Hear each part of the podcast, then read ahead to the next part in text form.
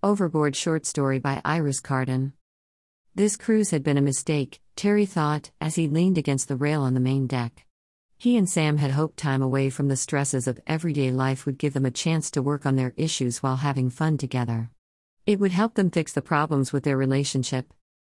It took them no time to realize there were three distinct groups of passengers young families looking for an easy way to go on holiday, 20 somethings who were bent on drinking all the bars dry, and the geriatrics who could be overheard complaining that this cruise wasn't as good as any of the dozens of others they had been on.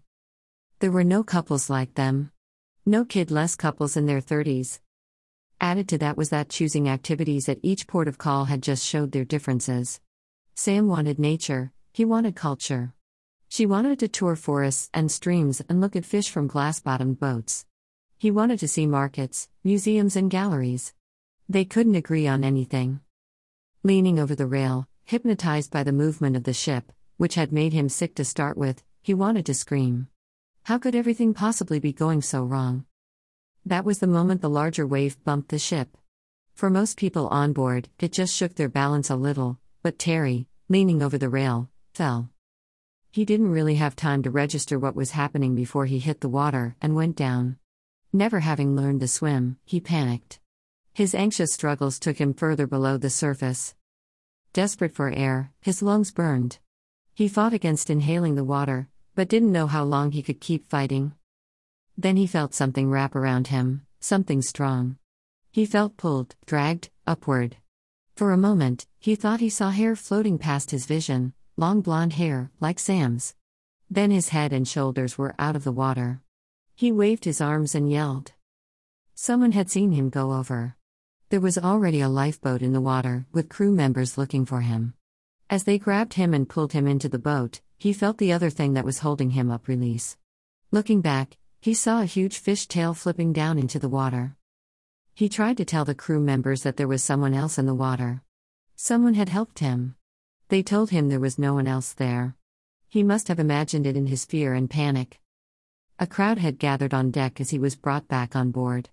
Sam was there, waiting for him, her long blonde hair in a damp plait over her shoulder. When he asked about her wet hair later, she said she'd been in the shower when she heard the commotion. That seemed strange to Terry, because she always had her shower last thing at night, never in the middle of the afternoon. In the years after, Terry's mind would occasionally try to put together Sam's wet hair, his strange rescue, and that huge, human sized fish tail.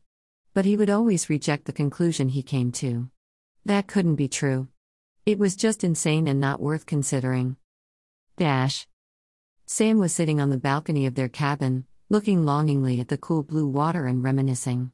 Things were very strained with Terry and she needed some time to herself. When she was younger, Sam and a couple of her friends had left their small community and gone to experience life in the city.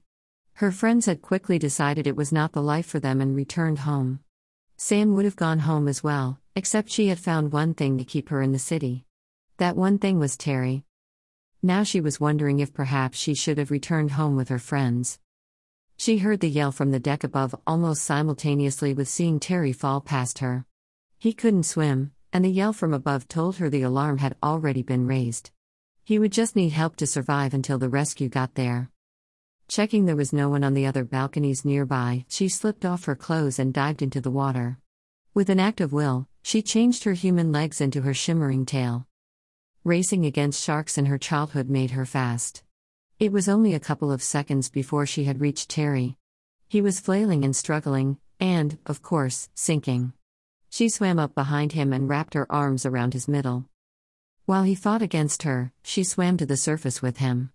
Keeping below the water level herself, she held him with his head above the waves, until she felt someone else taking his weight, lifting him into a lifeboat. Sam did a quick flip, as she turned back toward the ship. Her tail may have been above the water for an instant. That was a mistake. Hopefully, no one had seen.